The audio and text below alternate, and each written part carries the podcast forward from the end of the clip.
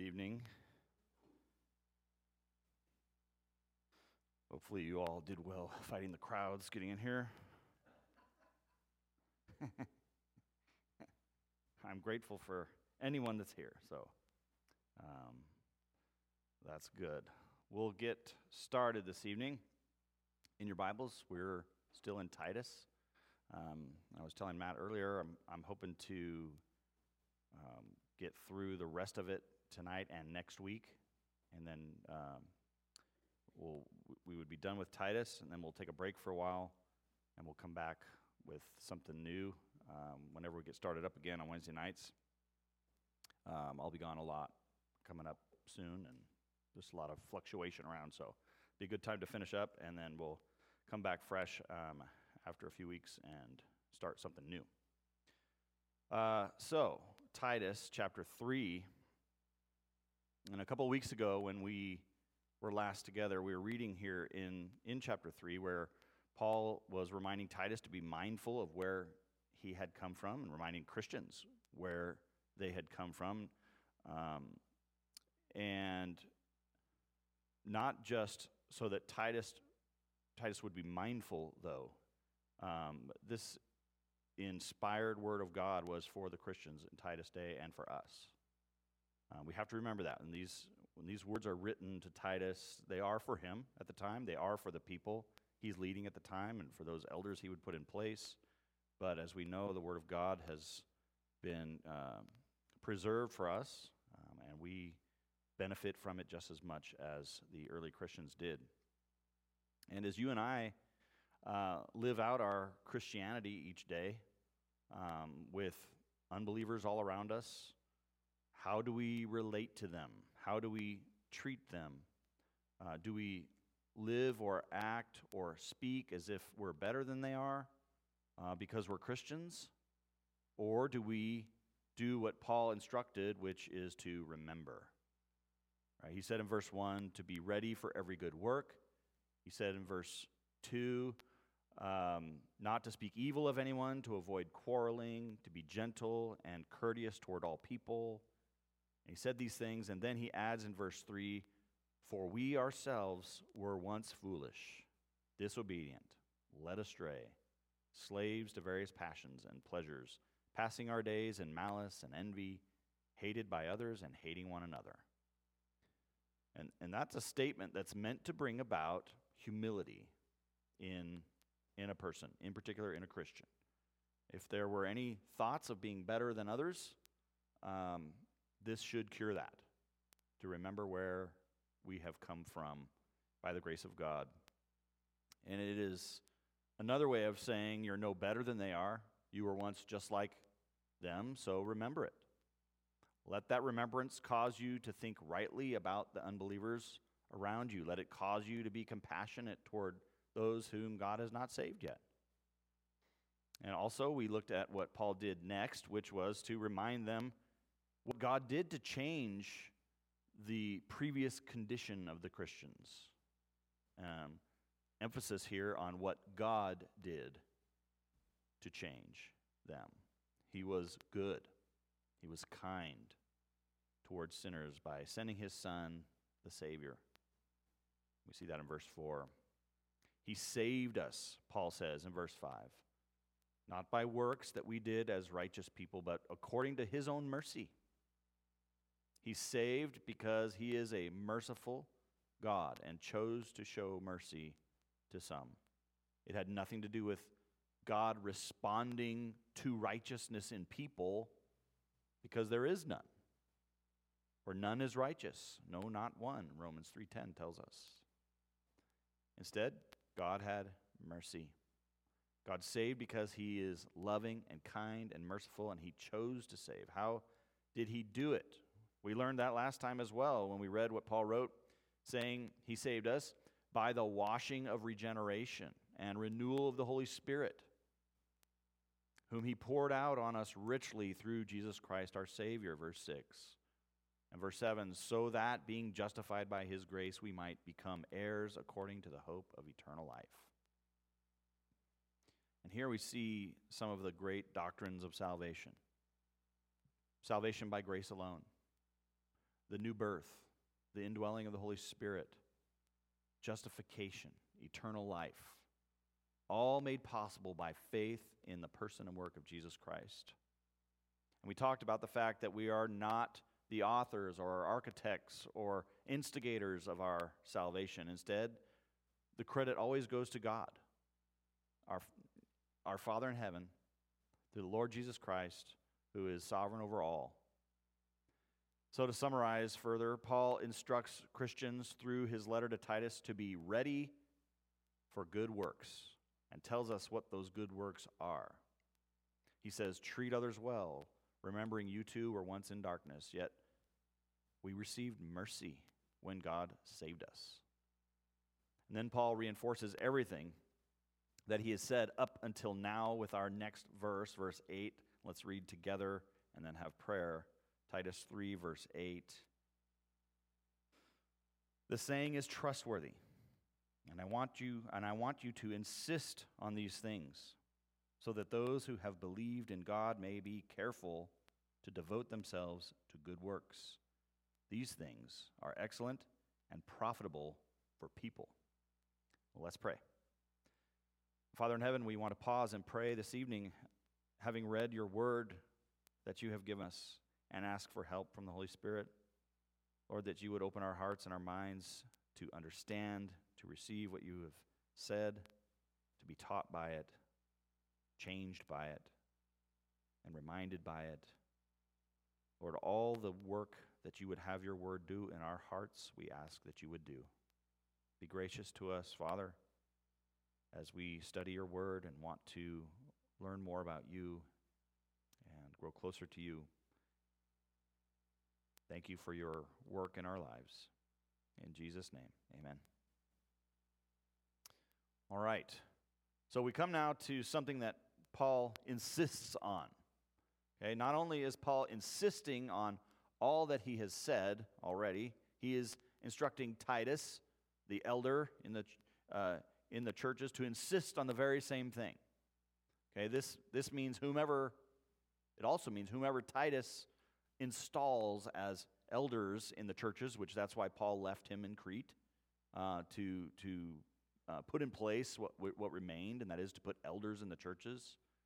This is that Titus would also insist on the very same things with them, and that they would, in turn, insist on these things with the people that they are uh, overseeing. Um, so they would re- be required to submit to this same thing, this insistence by Paul. And what is being insisted on?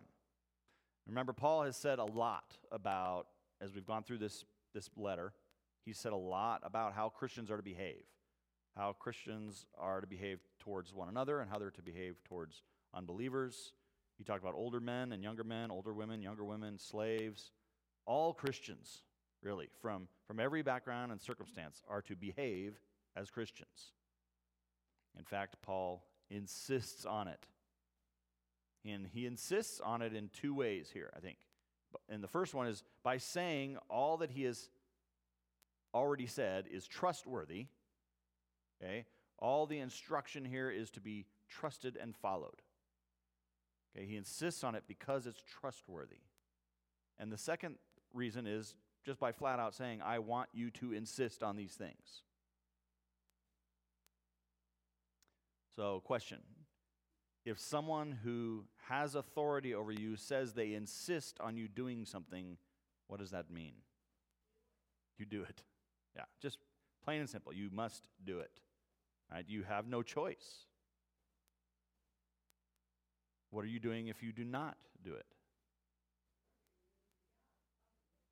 Okay, you could, yeah, if it's your boss, you can lose your job. Sure.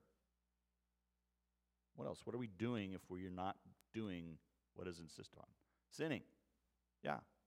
We're being disobedient. We're sinning.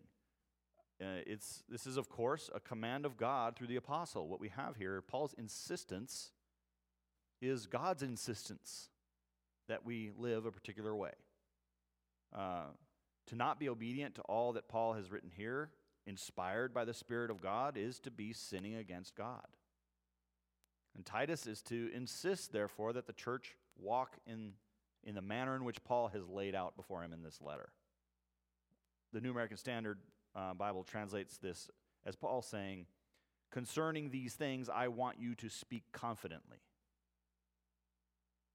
And these things concern Christians living and behaving properly in the church and in front of the unbelieving world.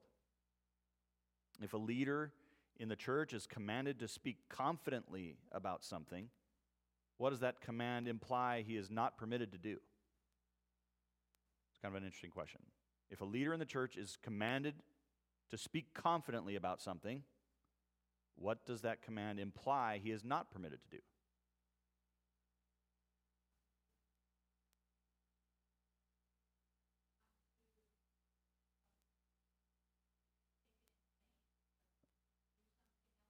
Okay? Not, not to do something else with it, right? Not to take it lightly. What else? Any other thoughts on that? What are they not permitted to do? That's kind of a weird question. Well, for one, they're not permitted to ignore the command, right? They're not, they're not permitted to, to flip flop on the command, uh, to find ways around the command. They are not permitted to say it's no big deal, right? Or, or it's just a secondary issue. that's, a, that's a big one these days, right? When people say something is a secondary issue, they're usually saying this isn't worth focusing on or insisting upon. That's usually what people are really getting at when they say something is a secondary issue. Are there secondary issues? Yes. Okay, but what do we mean or what should we mean by talking about a secondary issue? Well, there are secondary issues, and, and when we talk about them, they are secondary in regard to the truth about how one is saved. They're, they're secondary to the gospel. Um, secondary in regard to their whatever the topic is. It is it's secondary in regard to its involvement in or impact on the truth of salvation.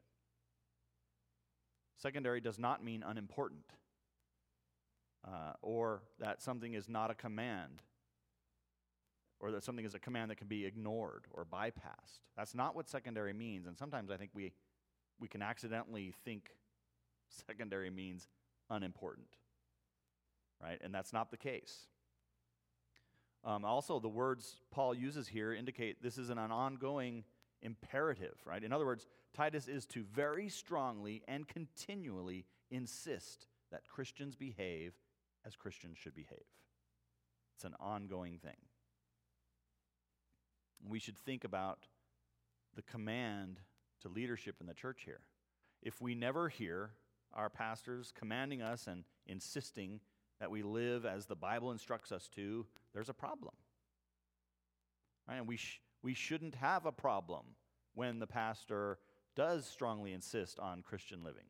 We should thank the pastor for pointing it out and for keeping us accountable and reminding us. And Paul tells Titus to speak confidently or to insist on these things. Uh, to insist on them is affirming that they are true. They are true. There's no other way for a Christian to live than what Paul has laid out here. I mean, there are other ways in terms of other passages of Scripture that add to it, but there's no other way in terms of in opposition to what Paul has laid out in this letter. Uh, the church doesn't have the right to do anything but obey these commands, so insist on it. This is the point. Speak as if God is saying to people, live this way, because He is. So when He told older men how to behave, God is insisting that they behave that way. Or older women, God is insisting that you behave in that way. Speak as if God is saying to people to live this way because He is. And to not live as God has insisted is to be disobedient and to be sinning. And we struggle with this. We struggle with this through, throughout our lives. We want to be obedient, we, we want to do what's right, um, but we still struggle with sin. We also see that Paul gives another reason here in this passage. There's another command of God that is impacted by Christians not doing what has been insisted upon. And what is impacted has been commanded at least seven times in the letter to Titus. Look at verse 8 with me again. The saying is trustworthy, and I want you to insist on these things so that those who have believed in God may be careful to devote themselves to good works. These things are excellent and profitable for people. So did you did you hear that? What other familiar command is impacted, even hindered by Titus not insisting on proper Christian living? Good works, right? Uh, the command to do good works is hindered by the leadership not insisting on godly Christian living. And that includes their own lives, right? It's not just leaders do whatever they want, tell the people what to do. Right? This is all Christians. But there's an impact on our desire and our ability to do good works when we are not uh, living the way we should be living as Christians. He said, so that those who have believed in God, he's talking about Christians, right? Not just any Joe Blow who says, Yeah, I believe there's a God. This is very specific. This is belief in God unto salvation. So, Christians. He says, so that those who have believed in God may be careful to devote themselves to good works. And this, of course, implies that the elder or pastor, in this case Titus, it implies that he has insisted on Christian living, and it implies the church has been obedient to that command. And when the leaders insist on obedience to God and the people respond by being obedient to God, they will, by virtue of that obedience, be careful to do the Lord's good works. They go hand in hand. Not just do them, though. What does he say? They will devote themselves. They'll be devoted to doing good works. And Christians will be devoted to treating other Christians well, uh, to treating unbelievers well. There's, there's another trustworthy saying attached to this as well, the end of verse 8 says these things are excellent and profitable for people. Okay, we get we get that these obeying God's that, that obeying God's commands is excellent, right? That is excellent when we do that. But how are they profitable for people? Which people does it profit? When Christians are obedient to God's commands,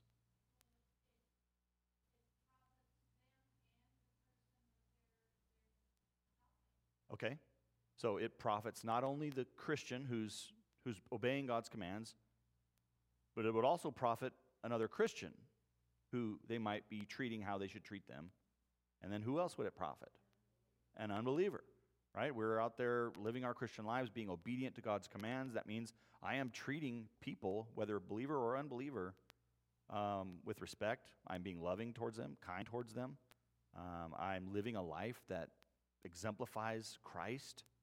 Uh, so yeah, it benefits it benefits everyone when we are obedient to God's commands and live as Christians should live. Uh, it po- ultimately points people to Christ when we're obedient to God. And so, I, don't think there's any way of describing a better way or a better indication that it is profitable than that someone would come to know the Lord because we were obedient in sharing the gospel and living out our Christian life. There's nothing more profitable than someone's sins being forgiven. And then Paul moves on to another beneficial warning, another list of opposite sorts of behavior that are to be avoided. And as we look at this list, we should again be thinking about the difference between believers and unbelievers. It should kind of be in our minds there. Uh, that the excellent and profitable behavior previously mentioned is in stark contrast to this foolish behavior. That Christians can, when not following what Titus is supposed to insist on, find themselves engaged in contrary behavior. That is behavior that is contrary to the Word of God. If, if we're not obeying what, what is being insisted upon, we can find ourselves in opposition to God. Let's look at verses 9 through 11 in chapter 3. But avoid foolish controversies, genealogies, dissensions, and quarrels about the law, for they are unprofitable and worthless. As for a person who stirs up division after warning him once and then twice, have nothing more to do with him, knowing that such a person is warped and sinful. He is self condemned. Here, as, as Paul begins to wrap up this letter, in verse 9, he revisits the subject of false teachers. He had previously written about them as those whose minds are defiled. He said in chapter 1 that there are, that there are many of them, first of all. It's not just one or two, there's many of them. And that they are insubordinate, empty talkers, and deceivers. And he, he made a point of saying, especially uh, the Jews, that especially the Jews fit this category. Not only them, but especially them. They were doing damage, he said, to whole families by what they were doing, by what they were teaching, they were doing damage.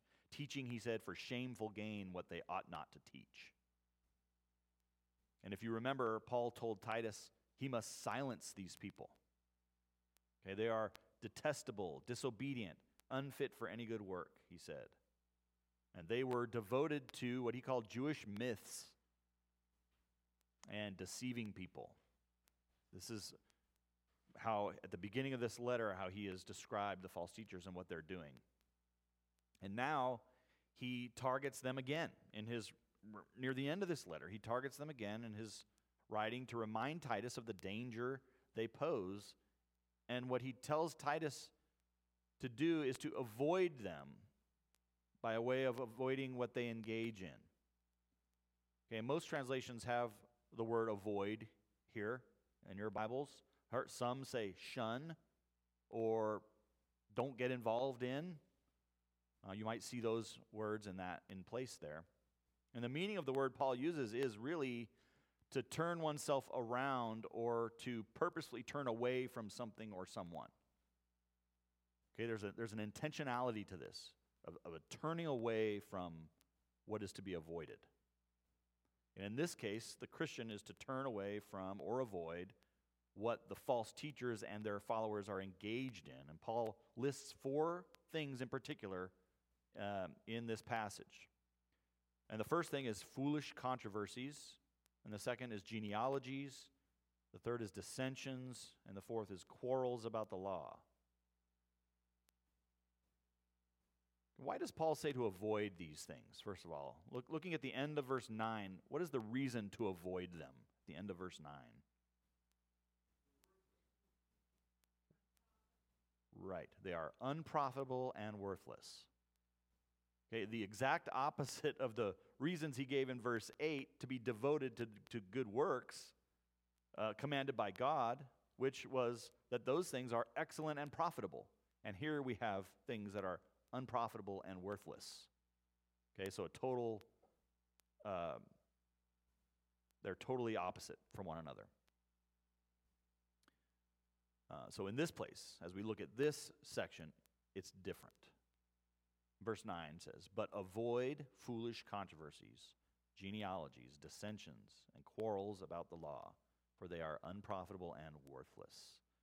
So the effects of involving yourself in these things is written about not just here, but elsewhere in Scripture. We see it all over Scripture, actually. Um, and sometimes in even more harsh terms than we see in this particular passage.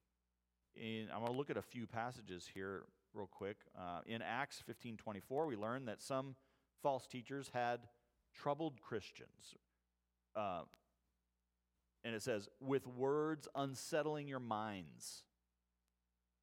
And we're talking about the, the results of false teaching, false beliefs, following false teachers, and with what they say and it's their words, the scripture tells us, that unsettle our minds.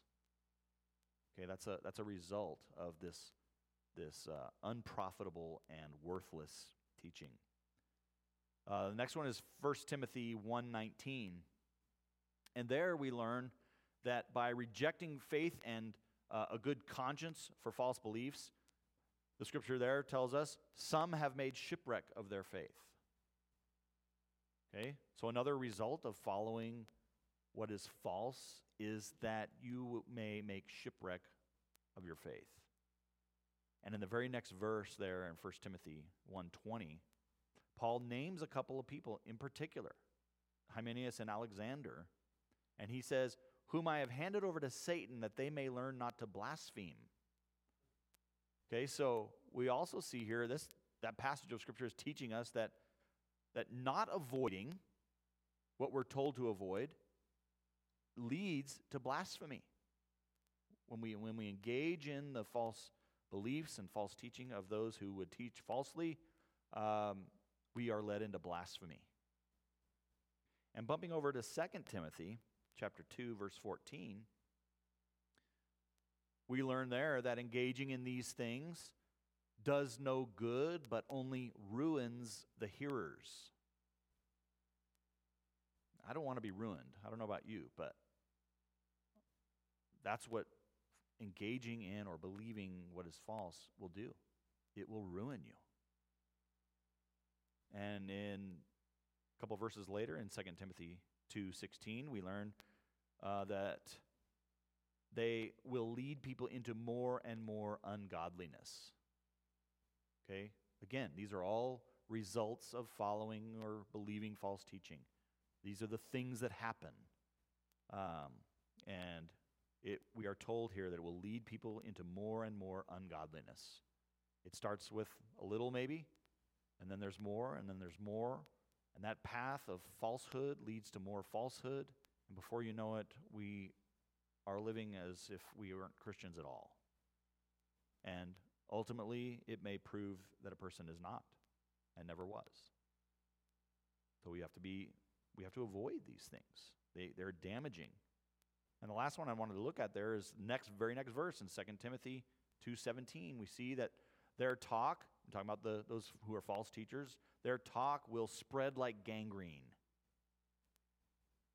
Okay, it's, it's interesting that Paul used the example of gangrene. And I don't know how many of you know much about gangrene. I don't know a ton about gangrene. I know it's bad, right? It's basically a situation where a lack of blood flow causes body tissue to die. Okay? So this is the example that Paul uses. He says, This is what they're like. This is what their, their teaching is like, or, or what buying into their lies is like. It's like gangrene. He, in fact, says it will spread like gangrene. Not just that it's like gangrene, it will spread like gangrene. Um, first, we, we should note here that the fact that gangrene does spread. So he's using something that actually does spread as an example, so people would get it. Right? They know what this means, they know what that looks like. So we know that Paul makes it clear that this teaching will spread to other parts of the body. That's what gangrene does. So if we're talking about the body of Christ and false teaching coming in and being believed by some, it will spread. Okay? This is the picture he's giving us. And the second thing we note there is that gangrene is known to spread very rapidly. Not only does it spread, it's known to spread rapidly. It can spread so quickly, in fact, that you can watch the color of body tissue change right before your eyes. It can spread really rapidly. So, again, thinking about the body of Christ, this false teaching coming in and how it spreads, and not only does it spread, but it spreads quickly. Okay? And the third thing we should note here in this example that he gives is that gangrene is known to be deadly okay? If you, if you do not stop it by treating it properly, it will kill you. And it can do so in as little as 48 hours. Okay, so whether Paul knew a time frame or not, he's using an example of something that people would understand, and that should conjure up in our minds this image of something extremely contagious, extremely quickly spreading, and extremely deadly if not dealt with right? And that's why we see in the scriptures so many scriptures dealing with false teaching and telling us to, to get rid of it, to be aware of it, to be looking out for it, to refute it, to correct those who are teaching it or believing it. Okay, it's, it's deadly serious. And that's the point that he's making by using the example of gangrene. That's the point he's making. Um, so, just like we would want to avoid gangrene, I mean, I, I assume you want to avoid gangrene anyway. Just like we would want to avoid gangrene and the conditions that cause it, we need to avoid false teaching and those who peddle it. Right? We need to stay away from it. He says they're foolish. And all of the all four of the things that he has on, on this list, all four of the things that he mentions are in the category of foolish. And the word Paul used here is uh, moros, right? This Greek word, which is where we get the word moron. Okay, that's where it comes from. So, in other words, getting involved in following these teachers or believing what they're teaching is moronic. Right? Avoid these moronic things. We should not want anything to do with them. They're, they're dumb, they're stupid, they're deadly. And when Paul talks about controversies, here he's speaking about contentious matters, right? That is debating and investigating contentious things, spending time arguing about philosophy and other things that really ultimately rely on human thinking, right? Human reasoning instead of going to the scriptures for what is true. You get engaged in or caught up in all these other things, these philosophical things, and we need to avoid that. Um, and turn with me, I want to have an example here. If you would, turn with me to uh, 1 Timothy.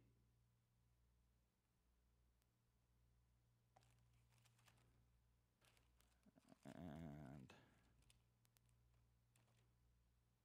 as soon as I get there, we're going to be in 1 Timothy chapter 1, verses 3 through 7. And listen for some of the same kind of language here from Paul. As I urged you when I was going to Macedonia, remain at Ephesus so that you may charge certain persons not to teach any different doctrine, nor to devote themselves to myths and endless genealogies, which promote speculations rather than the stewardship from God that is by faith. The aim of our charge is love that issues from a pure heart and a good conscience and a sincere faith. Certain persons, by swerving from these, have wandered away into vain discussions, desiring to be teachers of the law without understanding either what they are saying or the things about which they make confident assertions. Okay, we see there an example of what this leads to, which is promoting speculations and leading to vain discussions. There's nothing profitable in this for believers. Okay, it's something to be avoided. There's these controversies. Okay, we read also in our Titus passage about endless genealogies, which we heard in what we just read in 1 Timothy as well. Okay, genealogies. Um, these are not to be engaged in. Okay, and it's not that it's a sin or wrong to study or learn about where you came from, where your, where your family came from, or something like that uh, in terms of your family history. That's not, it's not that that is a sin. There's something else going on here when he's talking about genealogies. And I think it's those who have the attitude of, of the Pharisees, of the Jews in John's gospel. Okay, five times in, in John chapter 8, when speaking to Jesus, the Jews tried to tie themselves to Abraham. Um, and they did so as proof of their, somehow as a proof of their association with God.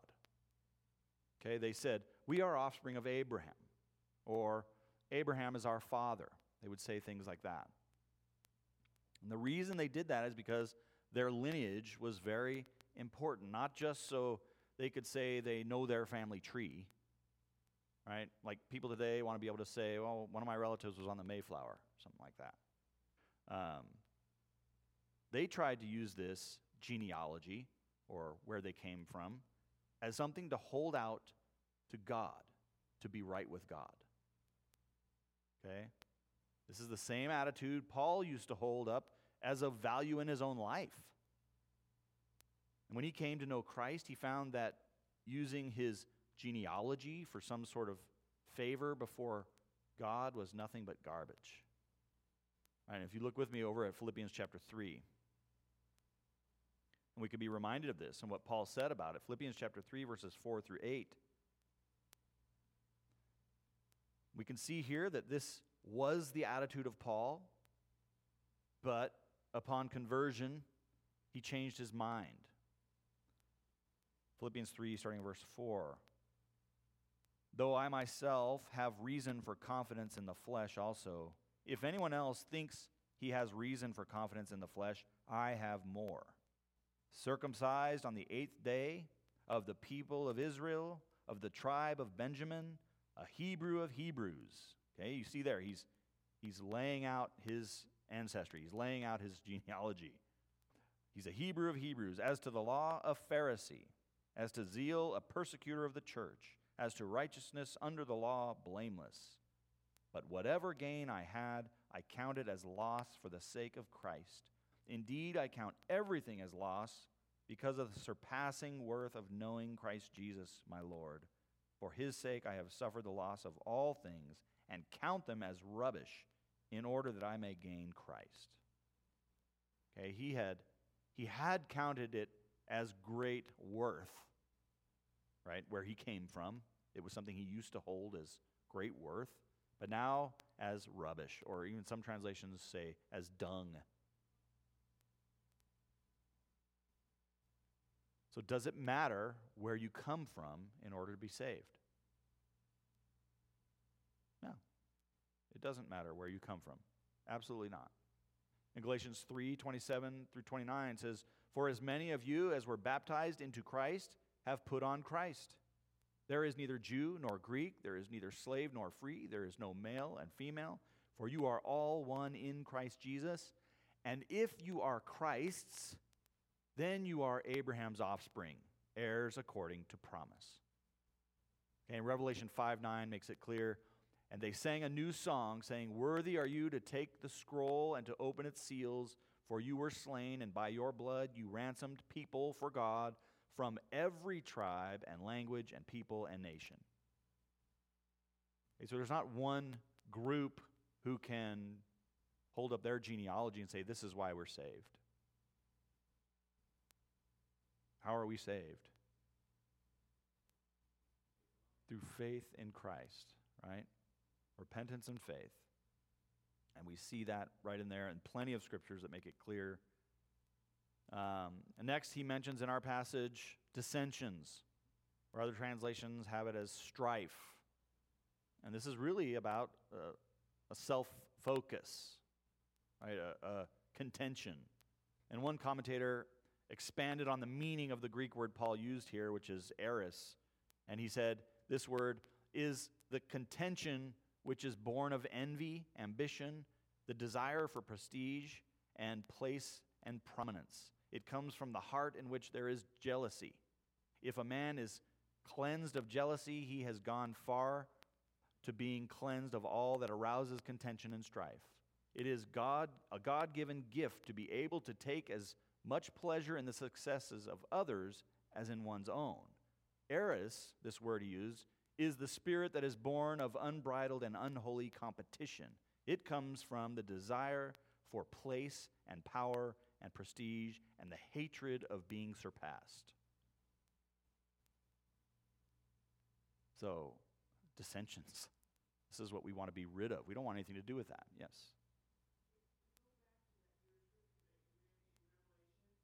Uh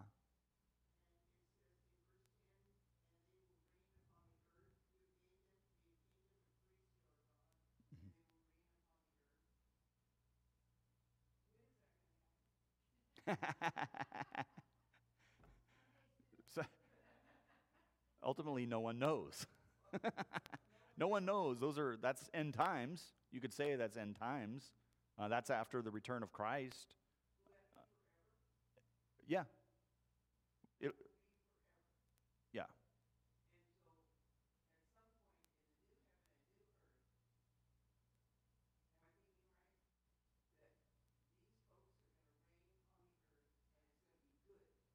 Who are these folks? Christians. Christians. Right. And they come from every tribe and tongue and nation and people. Yeah. Right. There's not a particular place where they come from. God saves people from all nationalities, all ethnicities, from everywhere, every language. No one's, no group of people is left out of that. He's saving people out of all of them. Not at that time. No.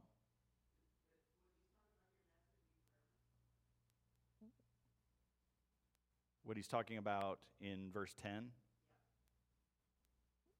Uh, there will be, again, that depends on, you know, your view of end times, but um, there is also a time where Satan is released again for a short time, and there will be other things happening. Well, there's debate about when all these things take place, so. Uh, well, can't you, can't you as a Christian be hopeful in Christ that He is coming to take you to be with Him, and you will be transformed? Your lowly body will be transformed to be like His glorious body Everything will be changed, everything will be made new. You don't have to worry. And that's the hope we have in Christ. we don't have to worry as Christians. We may have differences on when we timing of when we think things are going to happen or all those discussions that people have, which is fine to have discussions about end times and the timing of things. Uh, it, you could turn those into bad discussions by how you treat one another, but ultimately we don't know until, I mean, we, we do our best based on our reading of Scripture and our understanding of Scripture. And people have different beliefs based on Scripture. Someone's going to be right, someone's going to be wrong. But ultimately, uh, what matters is are we in Christ? And that's the, the gist of that verse 9. Um, that, or uh, uh, let me go back to Galatians 3, where it says, And if you are Christ's, that's the key. If a person is Christ's, they belong to Christ, they are in Christ, then we have this hope of eternal life. Um, the last thing Paul mentioned in the list of four characteristics there of false teachers and what we should avoid is quarrels about the law. What is the central problem today, as well as then, in regard to questions about the law? What is really the central problem in questions of the law?